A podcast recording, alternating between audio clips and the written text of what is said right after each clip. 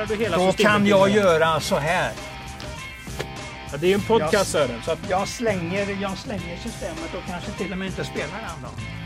Kära vänner, tänk på vilken form den har och fundera inte, försök inte hitta för mycket hästar i. Och jag tittar ju bara på de där två loppen den gjorde. Alltså det var ju sjukt bra som du, ni ungdomar brukar säga. Mm, Ja, du har ju det. Det är din förkortning på alltihop.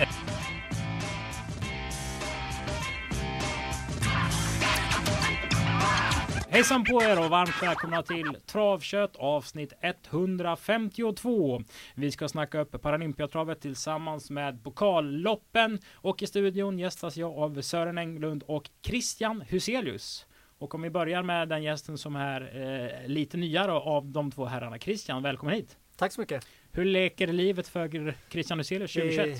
Det, det är bara bra. Eh, Jag ska inte klaga. Eh, Hur är det själv förresten? Jo, det är bara bra. Det är så bra som det kan vara med, med förutsättningarna. Många har ju spelat mer på trav och tittat mer på trav under en pandemi som varit lång och plågsam för nästan alla. Hur har ditt travintresse eh, ändrats? Uh, nej, jag tror inte att det har ändrats så mycket. Uh, det som har gjort skillnaden är väl att uh, jag brukar ju gå på trav, live-trav också. Men nu kan man ju inte göra det alls. Så att det har ju varit lite tråkigt. Men som sagt, får hoppas att, att världen går tillbaka till det normala snart. Så att, ja, spe- speciellt den här fina tävlingen, att folk får uppleva det på plats. Du har även varit lite halvaktuell. Du hade ju en häst som heter Husse Bocco. Som eh, Katarina och Kalle Johansson har nu. Ett Ja. riktigt Åby-bekant par. Mm. Berätta lite om Husse Bocco och vad som har hänt. Eh, nej men det är så att eh, Husse Bocco köpte jag ju eh, som fölunge. Och döpte om. Eh, nej, det Han var John. Botsman som döpte upp. Jag fick välja en häst för jag, jag letade efter att köpa en häst och då valde jag ut Husse Bocco och då döpte han den till Husse Bocco. Och så Ja, köpte jag just den som bara en, en månad gammal. Oj. Eh, och sen så ja, har jag haft den och ägt den och den gjorde ju jättefin treårssäsong. Eh, tyvärr så skadade den sig i årsdebut som fyraåring. En allvarlig skada. Men kom tillbaka och Lövgren var lite förhoppningsfull. Eh, men sen visade det sig att han, han skulle börja gasa upp träningen att, att eh, tyvärr hans ben gick sönder igen. Eh, så då sa Lövgren att eh, han visste inte riktigt om de skulle komma tillbaka överhuvudtaget. Och så mycket känslor man har för Husse Boko då så, så tyckte jag att det var lite trist för han ville ju verkligen tävla. Eh, och Katarina känner jag ju sedan tidigare. Eh, hon hjälper mig med, med mitt eh, ja, Huselius Invest.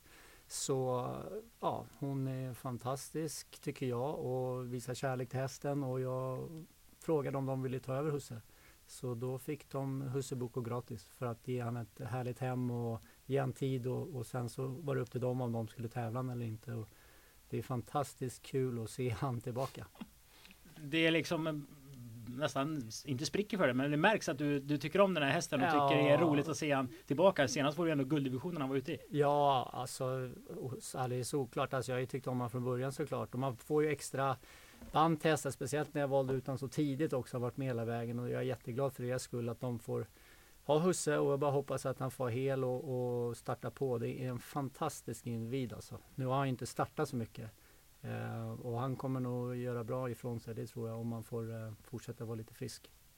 Sören, hur mår du? Jo då. Standardsvar. Standardsvar. Ja. Vad säger du spontant om startlistan när vi ska snacka igenom? ja, det är ju helt otroligt bra lopp och många miljonlopp. Det är ju alltid kul när det gäller så mycket. För hästägarna framför allt. Men det är ju roligt för oss som tittar på det också för det blir ju det är ju inte bara en och två hästar som är bra. Det är ju uppemot tio i per lopp. Och när du bläddrade lite i programmet så blev du frälst nästan direkt. Du såg en bild från ditt eh, favorit ja, Olympiatrav. ja, ja, Vad var det som var så speciellt 1988? Det var ju det att man var med på det här snacket om den har kommit hit från USA och ingen visste så mycket. Och eh, Gunnar Eggen skulle komma ner och köra fort med den eh, den veckan han tävlade på måndagen eller tisdagen. Vi pratar om 20 Kane Hanover Ja, seger. 20 Kainanover just det, för han köptes ju till Norge där. Och Helmer Strömbo hette han nog va? Ägaren, jo det hette han, det hette han. Och han var ju Gunnar Eggen var nere och körde ett jobb som i alla fall inte jag har sett någon gång innan. I- Just vid den tidpunkten har jag aldrig sett ett sånt jobb. Och det slutade ju med det här. Vad var det för typ av jobb då?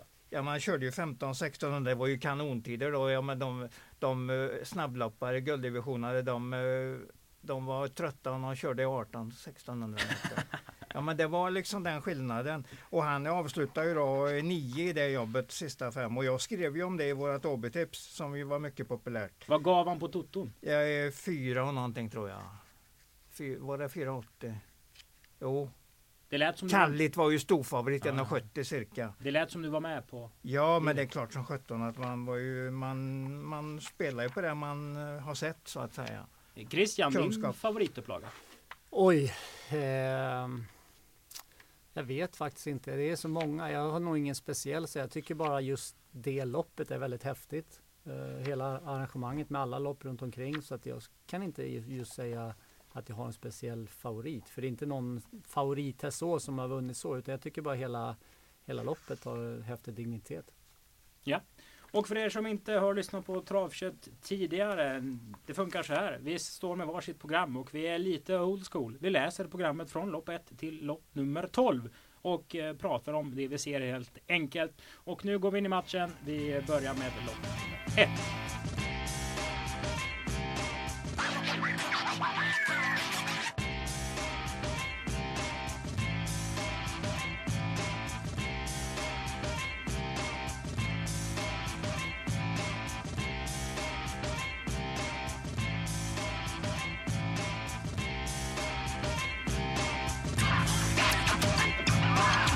Nummer ett som är Paralympiatravs Montén. Yesbox är loppets sponsor och vi får se vad då för någonting Sören? Ja, vi får ju se rätt så trevliga hästar som är på eh, några som vi inte kan så mycket om och som har börjat tävla i Sverige nu kan man säga. Jag tänker mycket på ettan där, Accord Mariac. En häst köpt i Frankrike utav killen som uh, dök upp med Fighter Lady som var mycket bra för ett par månader sedan och debuterade den i Sverige. Och nu har han köpt den här från Frankrike. Det gick ju bra i första starten eh, på Bergsåker, ledde från start till mål. Så den är inte så dum. Men det finns, det finns nog ungefär jämnbördiga motståndare. Hur många hästar ska vi sträcka Christian? Eh, jag tror faktiskt inte att det behövs så många. Jag, jag tror att Accord Majac, om man uttalar det så, eh, har en väldigt, väldigt bra chans. Jag såg den senast. Jag har följt den lite i Frankrike. Eh, jag trodde redan då att den skulle ha bra chans första starten i Sverige.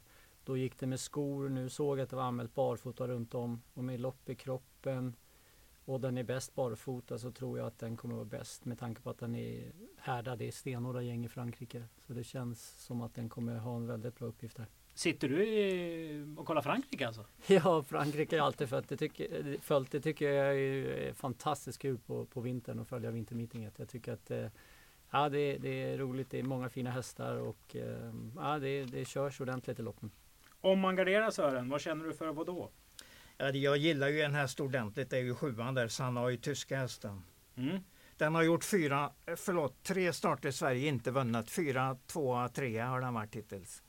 Så att det, det, är ju inte bra när de inte har vunnit. Men den, det är ändå en mäktig typ. Det är en stor och rejäl häst. Så att, eh, jag jag tror ju som Christian säger här också att ettan vinner loppet. Men jag tror det är rätt så tätt mellan de bästa i det här loppet. Vi ska ju säga det om vi ska äh, prata till er som pratar om spel. Den här V4 den har ju inte superpotential. Nej, absolut äh, inte. Vad det gäller en hög utdelning. Nej, Sen nej. är det ju några av Europas roligaste hästar. Vi får se äh, tävla. Men ja, jättebra chans för äh, Accord Marjak eh, Eh, i lopp nummer ett. Om vi går till V4 avdelning 2, det är ju Solis lopp. Då fattar folk vad jag menar. För vi får ju se Månlycke AM och om Christian får börja och prata om Månlycke AM, vad säger du då? Ja, att det är eh, kul för Gunnar Melander att ha en arvtagare. För vad jag vill säga. Det känns ju otroligt häftigt och, och efter att ha sett hans utveckling på slutet så känns det som att ja, det kanske är världens bästa kallblod vi får se. Och eh, det ska bara bli kul att se. Som du säger, spelmässigt är det kanske inte så kul för här kan han väl mest ta det lugnt och, och köra när han vill så bör han vinna det här loppet. Men, men det ska bli häftigt att se Månlycke i alla fall för att eh, det är en väldigt rolig häst som vi kommer att se många år framöver. Sören, du levde ju nästan när Sol höll på att tävla Nej, det gjorde nästan. jag inte. Ja, nästan, nästan. Ja, Men ja, här ja. får vi i alla fall en riktigt fin häst som, som hedrar ja. Solo i Månlycke. Absolut, men det hade vi i fjol också för då var Odd Herakles här och vann faktiskt. Ja, det är ju ja, så det, var, det var starkt. Men nu, nu, han, nu kommer han inte till det här loppet. Men det är ju en kanon eh, kallblod det också. Så att för mig är det, tävlar väl Månlyck eh, AM mot, eh, mot och, och Herakles banrekord som väl är 21,7 som eh, han gick senast. Det är väl det snabbaste kallblodet på voltstart. Mm. Så att det är väl det, det som blir matchen då, för jag tror att han vinner precis hur, lätt han vill. Jätteroligt att se honom. ja, det är, så är det. Han blir bara bättre och bättre och det är det som är så fint. Och i den 22 starten i karriären så gör Hale Mary sin första start ja. på sin hemmabana. En hemmabana han har besökt tidigare. Han var inne och gick, eh, vet inte om han gick kvalloppet här ens. Men han har ju gått provstarter och sånt som tvååring. Eh, vår banmästare Oskar Urberg har ju faktiskt kört han som tvååring vid ett tillfälle. Eh, han startar i Lyon Grand Prix. Det är ju ett femåringslopp. Vi är på lopp nummer tre över 2640 meter. Och innerspåret. För att den kan öppna, det vet vi Christian. Det såg vi bland annat i derbyt. Men det är mycket med den här hästen när det är olika faser och liksom det ska stämma för att helheten ska bli bra. Robert Berg är ju aldrig så mycket Robert Berg som när han pratar om Hail Mary. Nej, det, det stämmer. Det, det är faktiskt väldigt kul att lyssna på när han pratar om Hail Mary och eh, det verkar ju vara så att eh, det det inte är helt jätteenkelt när han inte riktigt är i form med balans och vikt och allt han har. Så att, men det är en sån otroligt klok och häftig häst så att även om man har spår 1 så känns det ganska tryggt. Fast jag kan väl tycka att Åbys spår 1 är ganska svårt många gånger för många hästar att ladda. Men det känns väl kanske som att hästarna ändå inte har potential att utmana och just därför kan väl då Berg kanske ändå köra lite på säkerhet eh, första början. För det är bara då jag tror att det kan inträffa någonting som skulle göra att han kan förlora. Tror han förlorar? Nej, jag, jag, tror inte att han förlorar. Jag tror att han som sagt har fått några lopp nu. Jag tror han börjar komma mer, mer i, i eh, eller fått ett lopp rättare sagt. Jag tror att han börjar komma mer i form och, och Berg vill nog känna på honom lite nu här och, och kommer kanske lätta lite grann kan jag tänka mig. Men jag, jag tror att vi får se en Hail Mary i fint skick och att han vinner loppet. Sören, du gillar ju Hail Mary. Verkligen, sen dag ett, sen jag såg han på Eskilstuna den där gången. Eller om det var Gävle nu, kanske det var när jag tänker efter. Gävle var det nog. När mm. Ulf Eriksson körde honom i andra starten i livet. Då var jag rätt så nöjd efteråt faktiskt. Kommer du att spika? Ja, jag kommer ju inte att spela eh, mycket på V4 den här gången men, men de lamporna jag lämnar in kommer ju inte att gardera Hail Mary. Det, det väntar jag till andra lopp och gardera. Det är också en fantastiskt rolig häst att se. Ja, visst. visst, visst. Och det gör ju lite ont i att vi har en publikfri tävlingsdag när vi kanske har den bästa tävlingsdag på år och dag. Men så mm. är ju den rådande situationen. Jättekul att se både Månlycke AM och eh, Hail Mary. Vi går vidare, vidare till V4 avdelning 4. Det är flygfraktslopp. Det här är ju silver som var en rätt så tunn soppa i, ur den här tävlingsdagens sätt. Och Vikens High Yield drog bakspår över 2140 meter och autostart. Och nu är det väl inte så här jätteroligt att spik gånger spik gånger spik gånger alla och försöka hitta någon jättevinkel på det här. Men rent sportsligt så finns det lite mer godbitar än Vikens High Yield Sören. Eh, ja, det finns det ju, men den är ju en härligast att titta på också. Den är ju också ruskigt bra. Ja, visst är den det. Och eh, Bergan går väl att fundera på om man kan eh, toppa upp den så att han till och med kan starta i Elitloppet. Det är väl lite grann hans tanke, men för han är väl inte så intresserad med Hail Mary om jag har fattat det hela rätt. Men det, det troligtvis kommer den inte med bland de, uh, bland de 16 hästarna. Men det är fina tankar om han i alla fall. Det är en mycket bra häst och det är ju en västgötsk häst, häst. Så att jag känner ju honom sen, ungefär som eh, Christian sa om Husse Bocco här. Nu såg jag väl inte honom första månaden han var född men jag har ju följt honom hela tiden och pratat väldigt mycket om hästen med ägaren där, uppfödaren, Mikael Fällbrandt. Senast vi hade en stökig silverhäst i Elitloppet Christian, var det Chaco Sass som inte riktigt var klar i guld och fick Campbell som resonerade med startgalopp va? Ja, det kan nog stämma. För det brukar vara rätt så ovanligt med sådana här hästar i Elitloppet. Samtidigt ska man ha respekt för Berg när han tar det här snacket om hästen. Absolut. Att den kan vara aktuell? Alltså. Absolut. Eh, när de kommer underifrån, alltså ska man veta att går man igenom V75-cirkusen och, och, och, liksom är en väldigt, väldigt bra häst i silverdivisionen, då, då duger man eh, långt upp i, alltså i guld också tycker jag många gånger. Så att det, det kan ibland vara väldigt tufft att, att gå igenom silver och Vikings High har ju visat otro, otrolig potential. Eh, men om man också då vill vara med i Elitloppet då känns det som att han måste göra en enorm prestation ja, visst, visst, visst. Eh, här på lördag. Så, att, eh, så det ska bli spännande att se. Men jag tycker, även om han var fin sist, men jag tycker inte han är lika bra bakifrån. Mm. oftast. Jag tycker det känns som han är bäst när han får springa på där fram. Så det, ja, lite läge och kanske hitta något annat. Jag tycker att 9 Great King Wine, en häst som vi känner igen från Sverige tidigare. Det blir lite spännande att se den nu när det är ny regi och varit i Italien. Jag har alltid gillat den hästen. Eh, Maharadja är den efter och jag tycker alltid att den levererar bra ut, ut uh, avslutningar. Så att den är inte helt borta tycker jag. Och sen kommer väl Björn eh, öppna bra med Royal Navy Neo, och Born Unicorn vill säkert vara med och göra det surt för Vikens High Yield. Så att jag tror att det kan ändå bli någon annan som vinner det här loppet än Vikens High Yield, helt klart. Mm. Jag tycker vi eh, nöjer oss med det snacket mm. för det finns ju mycket mer att prata om. När jag säger så så är det givetvis eh, lopp nummer 5, första avdelningen på V75.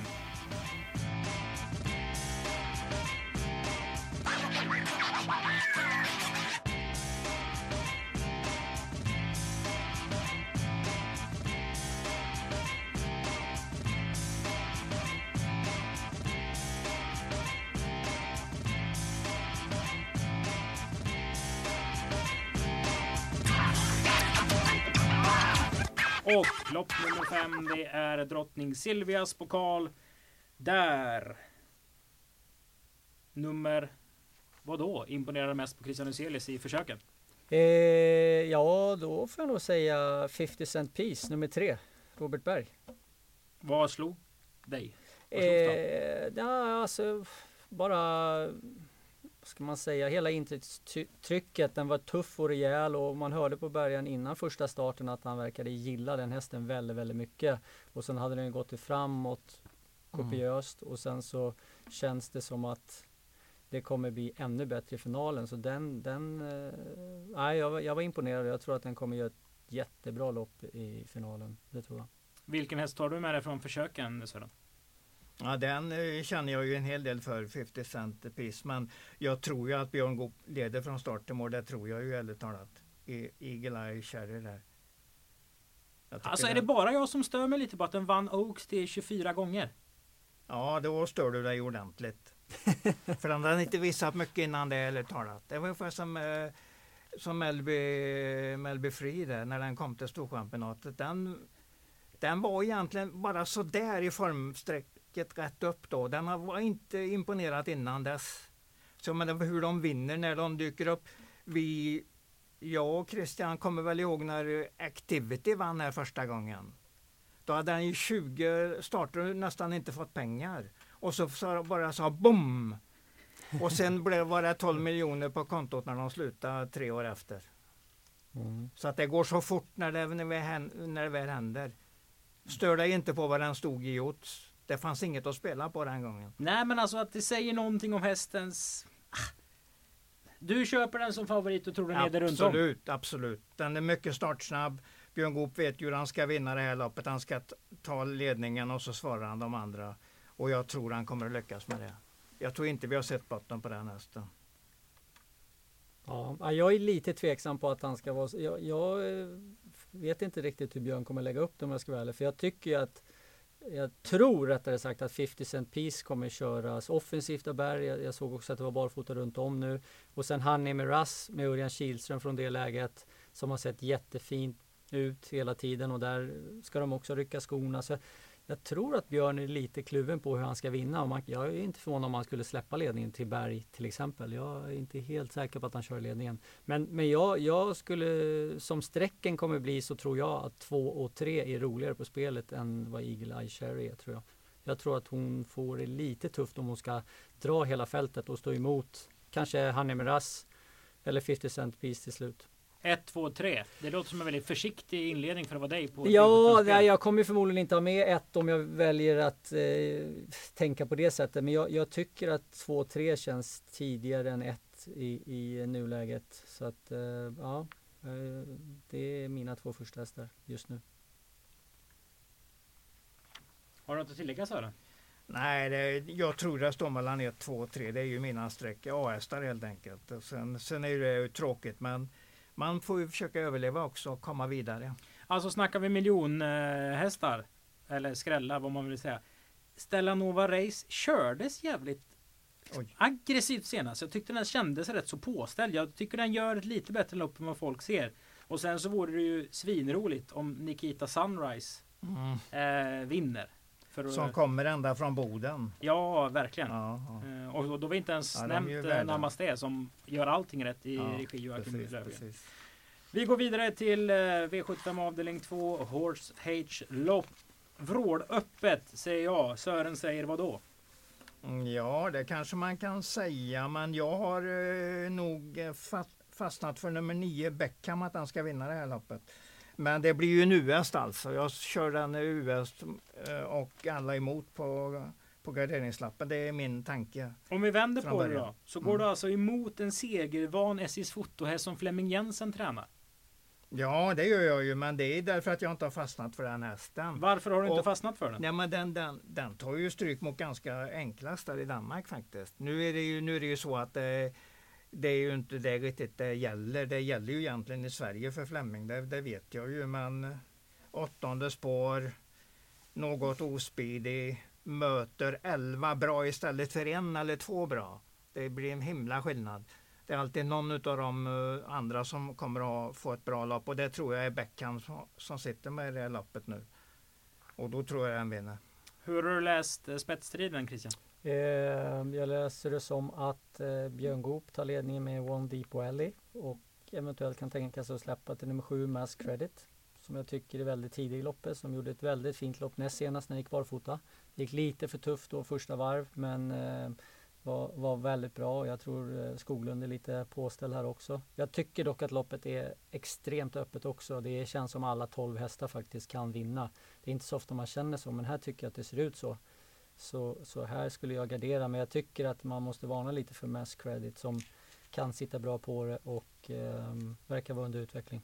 Har du något sånt där generellt speltips som du brukar använda dig av? Att när jag tycker det är öppet, när man nästan vill helgardera, då brukar jag ändå väga in de här faktorerna lite mer än annat. Annars? Nej, det är helt rätt. Det, det kan jag ha, men det beror lite på hur omgången eh, i stort ser ut. Eh, som, som om man har några roliga idéer i andra lopp så tycker jag att man kanske kan gardera rejält. Men ibland så kanske man gör tvärtom och får gå rakt ut på en häst istället när det är helt öppet. Och det kan vara ett sånt lopp. Eh, för att här skulle jag ju annars behöva alla hästar. För jag tycker att det är många väldigt bra hästar.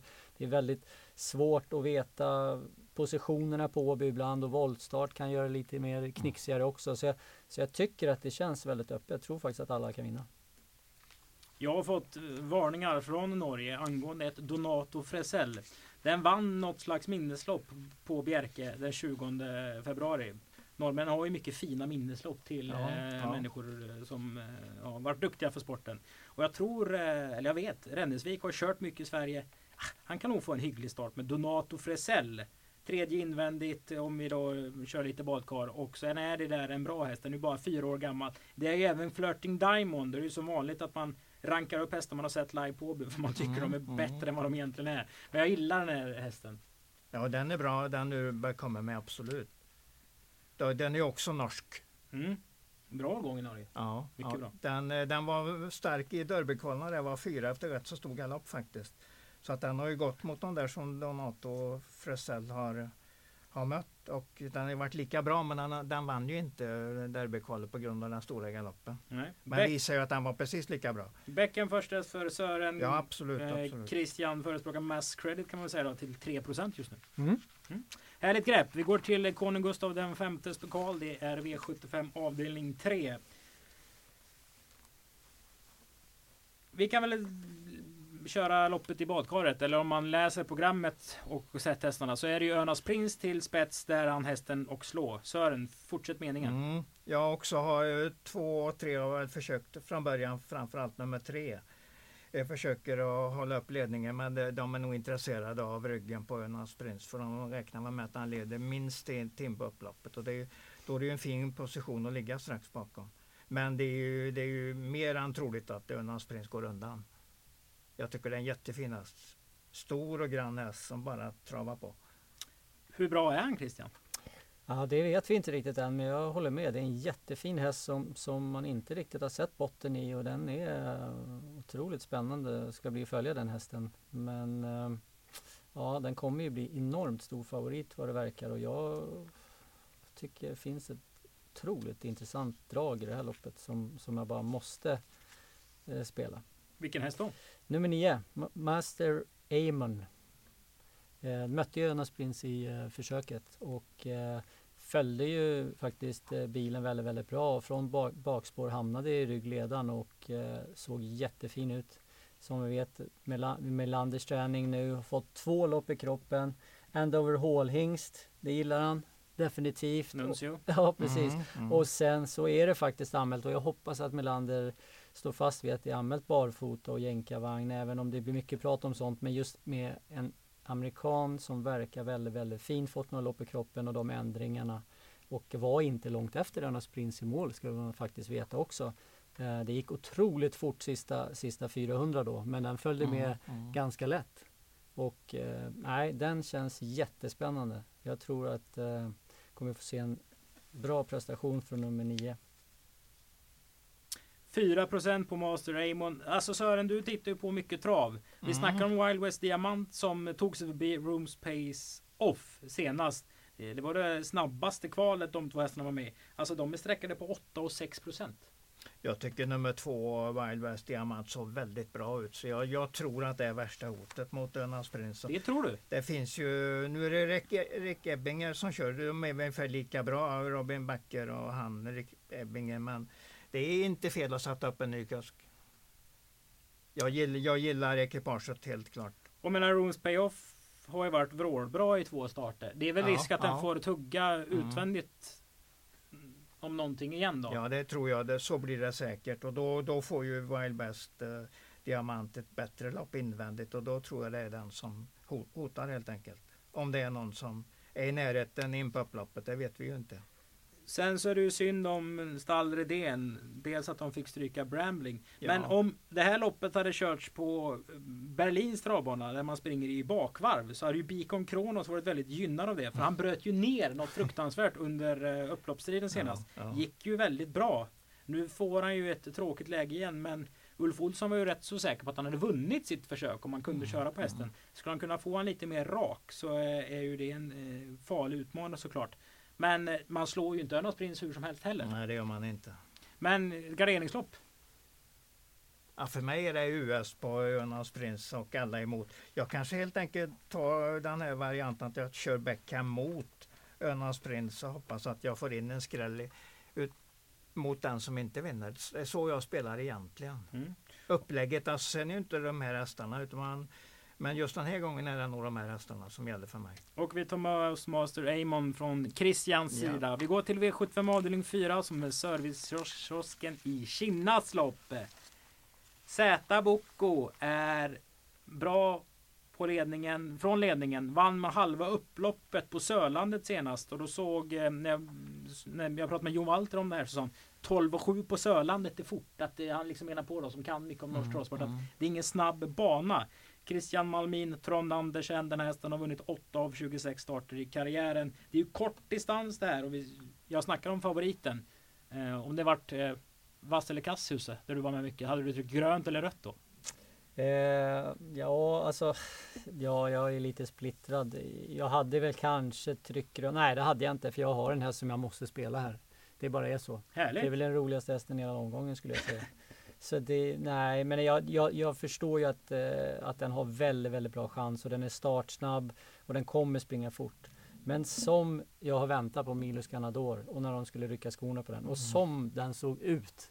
Det var alltså så jäkla häftigt att se Mimmi. Ja, ja. Jag har liksom 9,5 800 meter först i tredje mm, spår. Mm. Alltså ja, det, det, det, går det liksom jättebra. inte, och det är på Axevallas bana och den kan öppna. Och skulle Mimmi öppna bra och ta sig förbi Bon Hard Flash nummer ett och få ryggledaren på Zeta Boko, då, då, då tror jag faktiskt att den har bra chans. Och det, är, det blir absurt när den har så lite procent. Men jag tror att det kan gå. För går man 9,5 på Axevallas bana först i tredje spår, då jäklar kan man springa fort på Åby från ryggledaren. Det kan jag lova. Det här blir ju loppets eh, snackhäst. Känns det som. Man läser travronden Thomas eh, Ögat. Öman hade ju koll på Milos Ganador. Det är många som snackar upp Milos Ganador.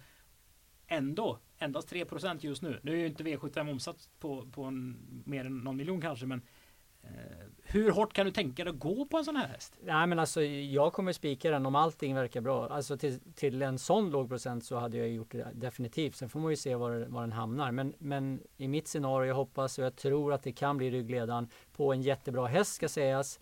Men får en ryggledaren och som den, som den gick eh, senast så, så tror jag att det kan gå och då är det ju larvigt med den procenten. Då skulle jag ju tippa, får en ryggledare på Zeta Boko så, så är det direkt 25 procents vinstchans skulle jag säga. Sören, Billy Time-kollen. Ja, den tror jag stenhårt på. Det var jättebra prestation senast på Odense faktiskt. Odense gillar hästen för han har gått 11 tidigare. Det står det inte i programmet för han blev diskad på grund av foder. Den var ju något med fodret så den, eh, den var dopad. dopad den blev, ja. men det, det blir ingen, det blir så att eh, foderbolaget tog på sig det där och betalade alltihopa. Så att, eh, men det, prestationen blir ju struken. Man har vann på 11 och det är den enda hästen som har gått 11 i Men om vi skiter i Odense-starten. Ja, ja precis. Blev den inte lite synad när den var här senast? Absolut, det är det som är så bra för då vet man ju att Flemming har ju den i helt annat skick den här gången. Och så har den, den kan aldrig sudda bort fotostämpeln på den. Nej, den kommer att gå.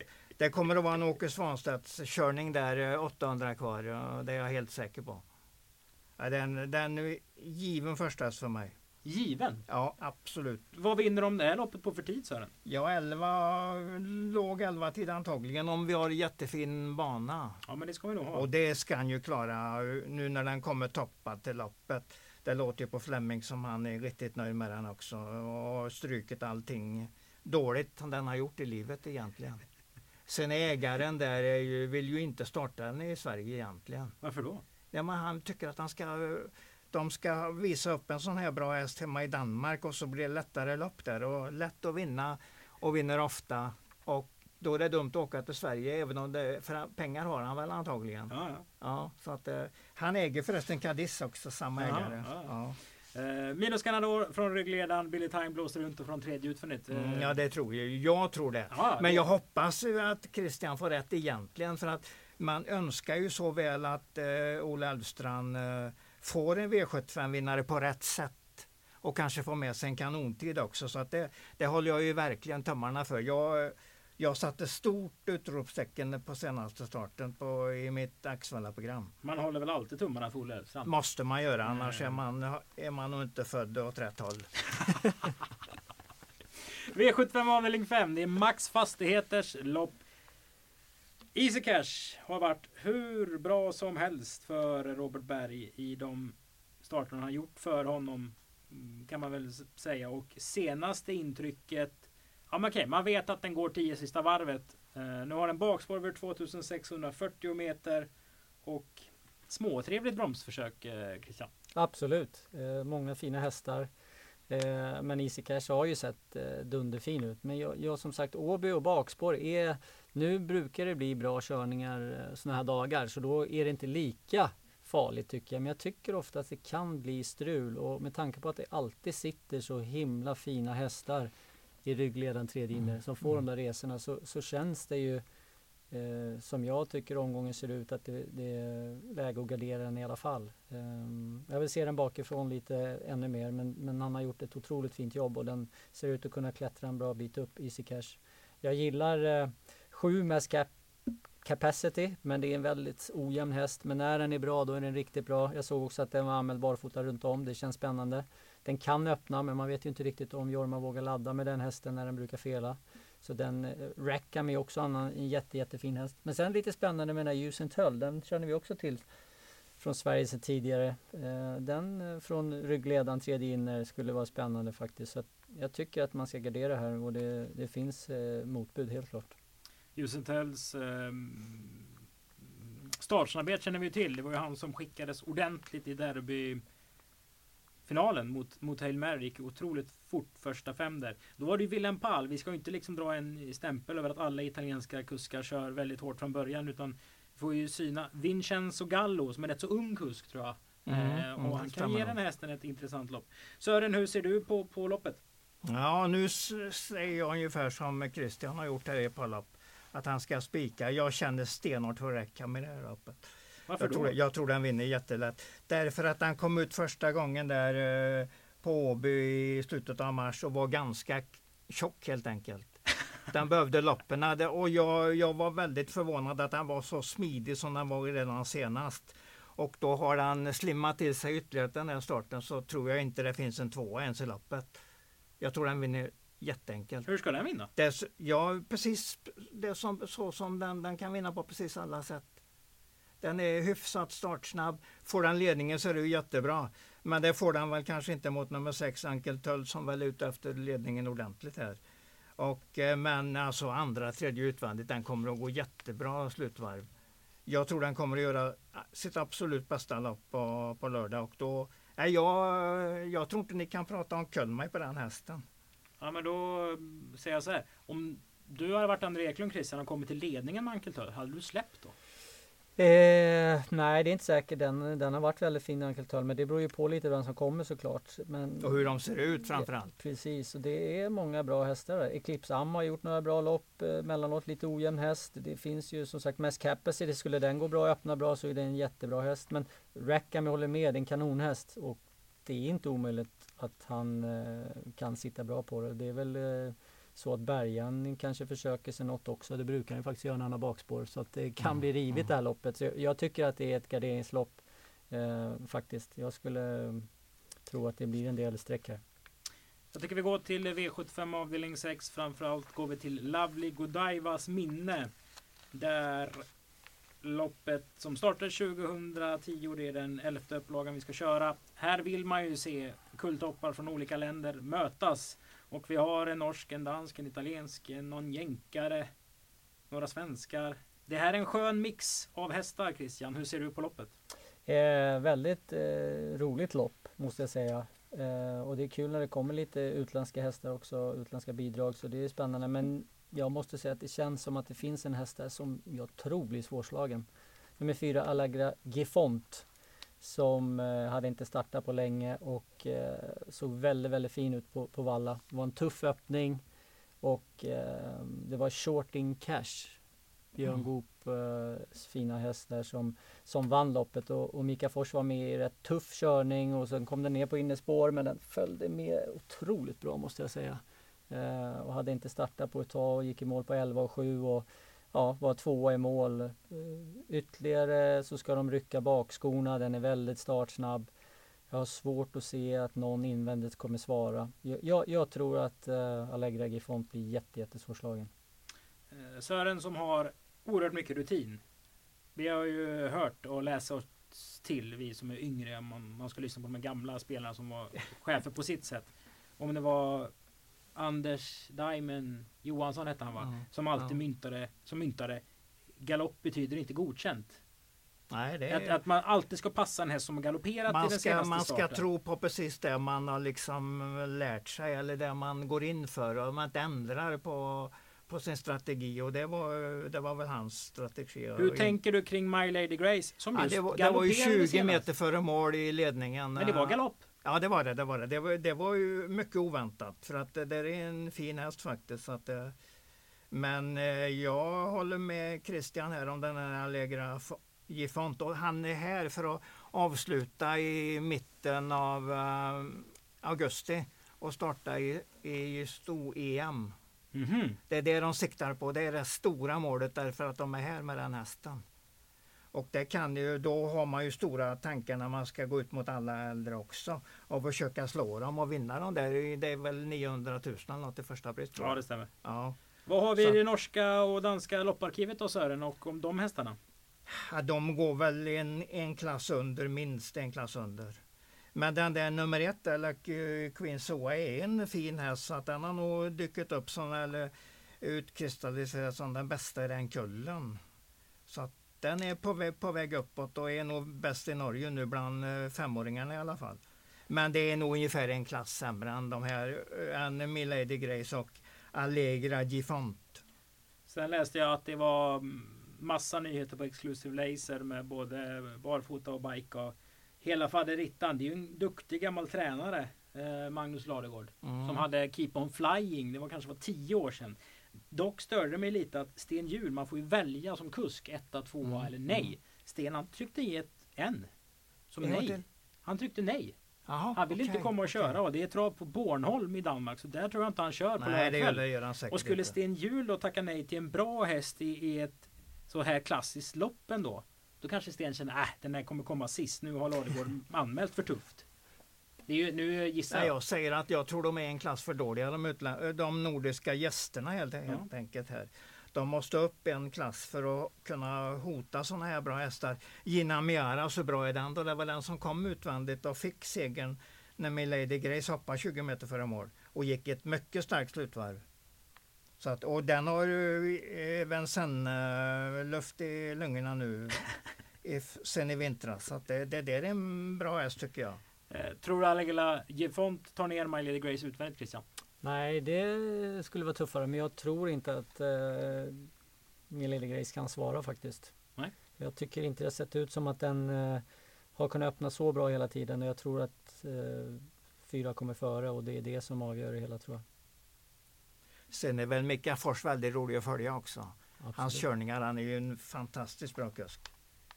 Ja, det är, jag gillar det strecket, absolut. Vi vänder blad till Delftaloppet, vänder blad till Paralympiatravets mm. final.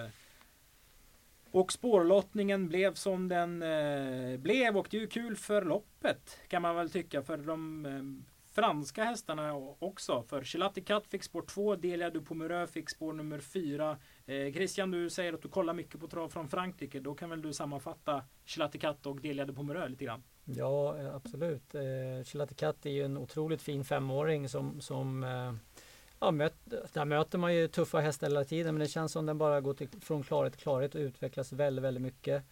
Tuff häst som, som avslutar bra mest hela tiden men Delia på Pomerå det är ju en stenhård mär alltså. Alltså hon är ute mot de bästa gång efter annan och eh, Nej, hon, hon, eh, det, det, ska bli riktigt kul. Vilka häftiga hästar ni har fått hit, alltså, det måste jag säga. För det, den ska bli riktigt kul att se. Nu är det ju speciellt eh, på tusenbana och i Sverige och kuskarna får inte alltid till det så bra jämfört med, med kuskgardet där hemma i, i Sverige. Så att eh, nej, det ska bli kul att se. Men Delede Pomerå är verkligen en toppmär alltså. Och vi ser ju henne vi ser ju att hon har gjort, går ju bakom bilen. Men det har inte varit snack om någon snabbstarter. Det låter som att hon mm, är stark OM, har de egenskaperna mer än att hon har liksom en speedprofil som kanske passar bra här uppe. Eller vad, vad känner, känner, du kring det? Ja, det är väl det som man är lite orolig för. Nu är det ju så svårt att säga för man vet ju inte alltid. Det är annorlunda också öppna bakom bilen i Frankrike gentemot här. Men det känns inte som att det blir någon snabbstart och, och då blir det lätt svårt på Åbys travbana och, och mot topphästar så, så måste man ha en bra position. Så är det bara. Och, och speciellt när det finns också ett innerspår. Jag tycker att det blir mer utslagsgivande ju högre klasserna är. För att det är tuffare att springa i andra och tredje spår då när det går så fort. Sören, vad har du att säga om årets upplaga av Paralympiatravet? Ja, det är bara bra hästar självklart. Så att det, och det ser mycket svårt ut loppet.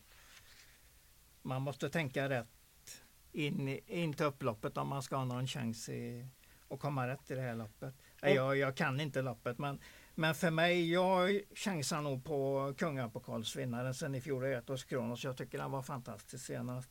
Men däremot har jag kollat flera starter han har gjort mot eh, Delia de eh, Pomerå där. Den har haft ryggen på den och följt den in på upploppet men inte kunnat följa den in i mål. Den tappar en och två längder sista, absolut sista biten mot den här eh, Delia de Pomerå. Så fördel inbördes möten till Delia på Morås? Ja det är det eh, absolut, för den har dragit fram den andra och den har ändå inte lyckats ta sig förbi den. Men om vi tänker startsnabbhet här då, och liksom vilja att köra i, i ledningen. Floris Baldwin, den vill släppa till ungefär vad som helst. För där tror jag den, de kommer ja. vilja bruka sin speed på rätt sätt. Om vi tänker att Chilati Cat och Delia Pomerå inte kan öppna eller vill. Det är ju kanske så att fransmännen vill, de vill vara med i loppet, de är kuskarna också. Att de inte skickar på allt vad de kan. Kan inte Ecurie det? Eh, alltså kan inte han spetsa? För han blir ju släppt av en webb Floris Baldwin. Lögnen vill inte ha han på utsidan. Who är inte så snabb ut och inte Eitos Kronos heller. Nej, det kan mycket väl se ut så. Jag tror att Racing Mange tar ledningen. Mm, det gör den nog. Det tror jag och sen så är det ju då 7 eh, och 8 som är mest startsnabba av de övriga hästarna och, och, jag tror även att Jorma brukar ju inte backa alltid utan mm. han kommer nog köra och det kan ju bli så att 7 svarar ut 8 en bit och det kommer mm. gå fort. Tror du det? Ja, det, alltså svarar ut för att få position, absolut. Ja, ja, ja. Men jag tror ju att Björn Goop eh, kommer ladda allt som går för att försöka komma först och han har väl insett också att de invändigt inte är så snabba. Um, samtidigt ska man veta tycker jag man ser ganska ofta att när du är uppe i de här kanonhästarna, topphästarna, svarar de ut varandra väldigt, väldigt bra sida vid sida. Det är inte alls som i lägre klasser, nej. men just de här topphästarna, de öppnar bättre när de har en, en häst utvändigt och, och begär lite grann. Och, så det kan ju bli fida spår, även om det finns verkligen möjlighet att Ecuride kan köra sig till ledning, men det kommer kosta. För vi har sett Huso har ju öppnat bättre och bättre genom karriären. Var ju hyggligt, till och med bra ut i Åby Stora Pris. Eitos Kronos däremot har man väl aldrig sett i spets i hela sitt liv. Nej, Vilket är rätt så ovanligt när ja. du säger på den här nivån. Men du är alltså inne på att de kan bli lite startsnabbare i, de, i det här tillfället? Ja, det tror jag absolut. Men problemet är ju som nu då som Who's Who som är kanske jag kan tänka mig att Örjan vill prova lite för han läser väl också loppet att han skulle kunna komma och överta. Men då måste han ju vara före åtta. Och problemet är ju att han har delade Promo invändigt och Etos Kronos utvändigt. Så sida vid sida har han ingen startsnabb. Men eh, jag tror att Örjan kommer försöka. Etos Kronos tror jag kommer bli hängande och kommer inte få en jättebra position direkt. Sen ska man ju faktiskt veta att eh, Erik Adielsson är en av de bästa taktikerna som finns. Och eh, med rygg på Racing Mange så det, det, skulle vara kul att se hur, hur, Erik tänker, men det är inte helt omöjligt att han... Eh, spetsar? Nej, äh, spetsar det är kanske lite långsökt, men med tanke på att han är mellan två eh, franska hästar som kanske inte kan öppna så bra och Racing Mange Tar han ryggen på den och den öppnar blixtrande, då finns det möjlighet att Verre Kronos hänger med där bakom. Och det, det skulle vara kul. Jag tror faktiskt att Verre Kronos blir väldigt farlig i det här loppet. Jag gillar hästen otroligt mycket. Den är verkligen sån här som osynad. Den är, det är anmält barfota och det såg inte ut som det var slut, slutsålt i mål, eller när han felade i Örebro senast. Så jag tror att den kommer göra ett bra lopp. Och till den procenten som den är sträckad så tycker jag det är ett roligt tidigt streck. Vad responderar du på det Sören? Ja, det var bra tankar tycker jag. Very Kronos. Tänk om den är tillbaka som den var i höstas ett par starter där. När den var som bäst. Då var det väldigt roligt att se han. Så att där vill vi ju ha den så att vi får ett riktigt bra lapp. Jag kan nästan säga att jag tror på vem som helst här. Ja. Men mina första streck blir ju fyra och sex blir ju de första. Och Ekerudé kan jag ju bara inte missa. Men jag ska försöka ta nästan alla på någon lapp i alla fall. Tror ni att Rafael kommer använda vänstertummen? Du menar gå neråt? Ja. Eller kommer han bara ja. köra allt vad som går alltså från början och sen ja, liksom, Om han kör det fjärde första femman kanske skiter lite i det. Vi snackar ju ändå om en häst som har slagit Facetime Bourbon. Hade ja. Facetime Bourbon varit med så hade vi sagt att ja, den kan ju springa fjärde första fem för den vinner ändå. Mm. Ja, ja nej, det, det, stämmer. Men det, ja, den är jätte, jättebra. Den skulle vara otroligt gynnad om det blir en riktigt tuff öppning som det förmodligen blir. Mm. Eh, och bra tempo, det brukar det bli. Så att, eh, men, men ja, den är väl favorit just nu så det känns ändå tufft tycker jag att gå på en sån häst där man vet att eh, den är otroligt bra alltså. Ja, när den slog Facetime Bourbon där, det var ju fantastiskt. Ja. Sista hundra metrarna. Och vi snackar ju ändå om en kusk som har vunnit Åby Stora Pris med Rapid Lebelle. Han ja, har vunnit fyrhjulsritten för Ston med Billy de Montfort. Så att Raffin är ju liksom en, en av Frankrikes absolut bästa. Och då blir det ju ändå lite att de passar ju hyggligt bra in på 1000 meters banor. Känns ju som. Hade det kommit en 27-årig fransman som är mm. up and coming så kan man ju tänka sig att det, det är lite svårare. Eh, vi avslutar mm. V75 med ett ruskigt härligt lopp. Christian, om vi liksom skulle köra någon slags nycklar på V75 nu på lördag, hur, dina, hur du ser på det? Ja, dels är det ju lite då. Jag, du sa att det skulle bli fin bana. Jag antar att vädret kommer vara bra då? 10 grader och sol i moln. Jaha, ja men det låter i alla fall bra. Man undviker ju gärna nederbörd och så, så som kan uh, göra det lite tråkigt uh, sportsligt också. Mm, plus men, att det har regnat idag, alltså torsdag, mm. igår och idag. Så det borde liksom byggas upp en svikt i banan. Så det, man, vi har fått allt vad vi ja, kan önska. Ja, det, det, då skulle jag säga det roligaste spelet är ju definitivt Mimmi Elfstrand. Eh, och det är mm. väldigt låg procent. Jag, jag skulle säga att eh, skulle hon komma till ryggledaren så är det det bästa tvillingspelet på hela omgången. Mm. Kanske inte mm. säkert att de vinner men jag, jag, tror att den har bra chans därifrån. Eh, möter en bra häst i Zeta Boko men, men till den procent tycker jag den är kul. Sen tycker jag Meister Amon i, i uh, Kungapokalen eh, känns väldigt spännande. Önas Prins är en jätte, jättefin häst men det är tufft att vara så stor favorit som det ser ut som den kommer bli. För att det skiljer ändå inte jättemycket mellan hästarna. Mm. Det är lätt att man eh, glömmer det. Eh, så att eh, ja, det är de två som jag tycker är de roligaste och båda är väl under 5 procent. Eh, mm. Sen tror jag ju eh, i sjätte då den här Allegra Gifont har en väldigt mm. fin uppgift och eh, är en sund vinnare. Mm. Sören, Ja, jag kör väl mest på med hem på slutet.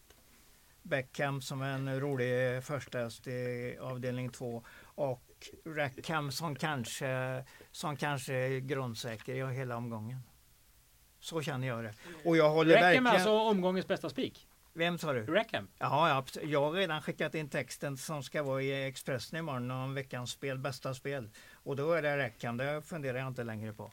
Den kommer att vinna tror jag i alla fall lätt. Och det känns så bra för att man är ju säker på att det kan inte bli låg, riktigt lågt odds på den. Speciellt inte när Easy Cash startar. Den ska ju vara jättemycket ja, spelad. Ja. Bergans och då vill jag verkligen vara med på den här. Och sen hänger jag ju på Christians Allegra Gifont där när jag vet att de kommer att stegra den ända fram till sto-EM här i Sverige i augusti. Så då, vi har mycket att gå på där. Du gillar matchningsplanen helt enkelt? absolut, jag gillar matchningsplanen det är ett stort mål och, och det kommer att kräva så mycket den gången.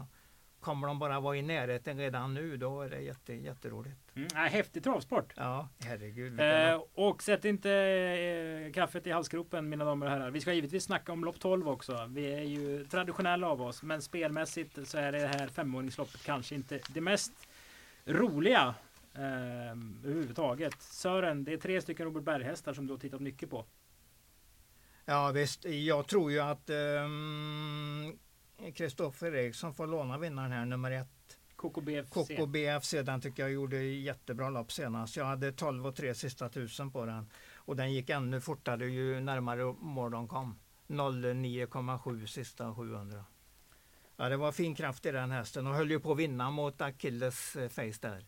Har du sett något i loppet Christian? Nej, jag håller med Sören. Jag, jag, jag har också sett eh, KKBFC där och det, det, såg väldigt, väldigt bra ut. Det är väl spåret som är lite farligt, men samtidigt det är ett litet fält och eh, det känns som att eh, kommer få en bra resa därifrån och, och med tanke på senaste insatsen så tycker jag helt klart att det ska vara eh, första häst. Sen måste jag säga att det är jättefint sto också med nummer tre Ranka Face som jag blev lite imponerad av senast. Jag tycker det verkar vara en fin häst men jag säger inte att den kanske vinner mot de här men jag, jag tycker att den eh, visar fint intryck senast.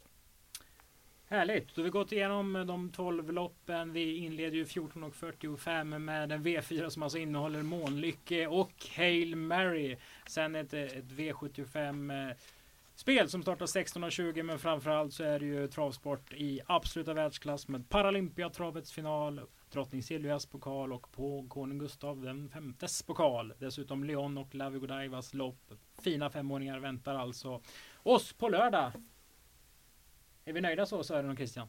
Absolut. Ja, jag är nöjd i alla fall. Då tackar vi för att ni har lyssnat ja. på det 152 avsnittet av Travkött på återseende.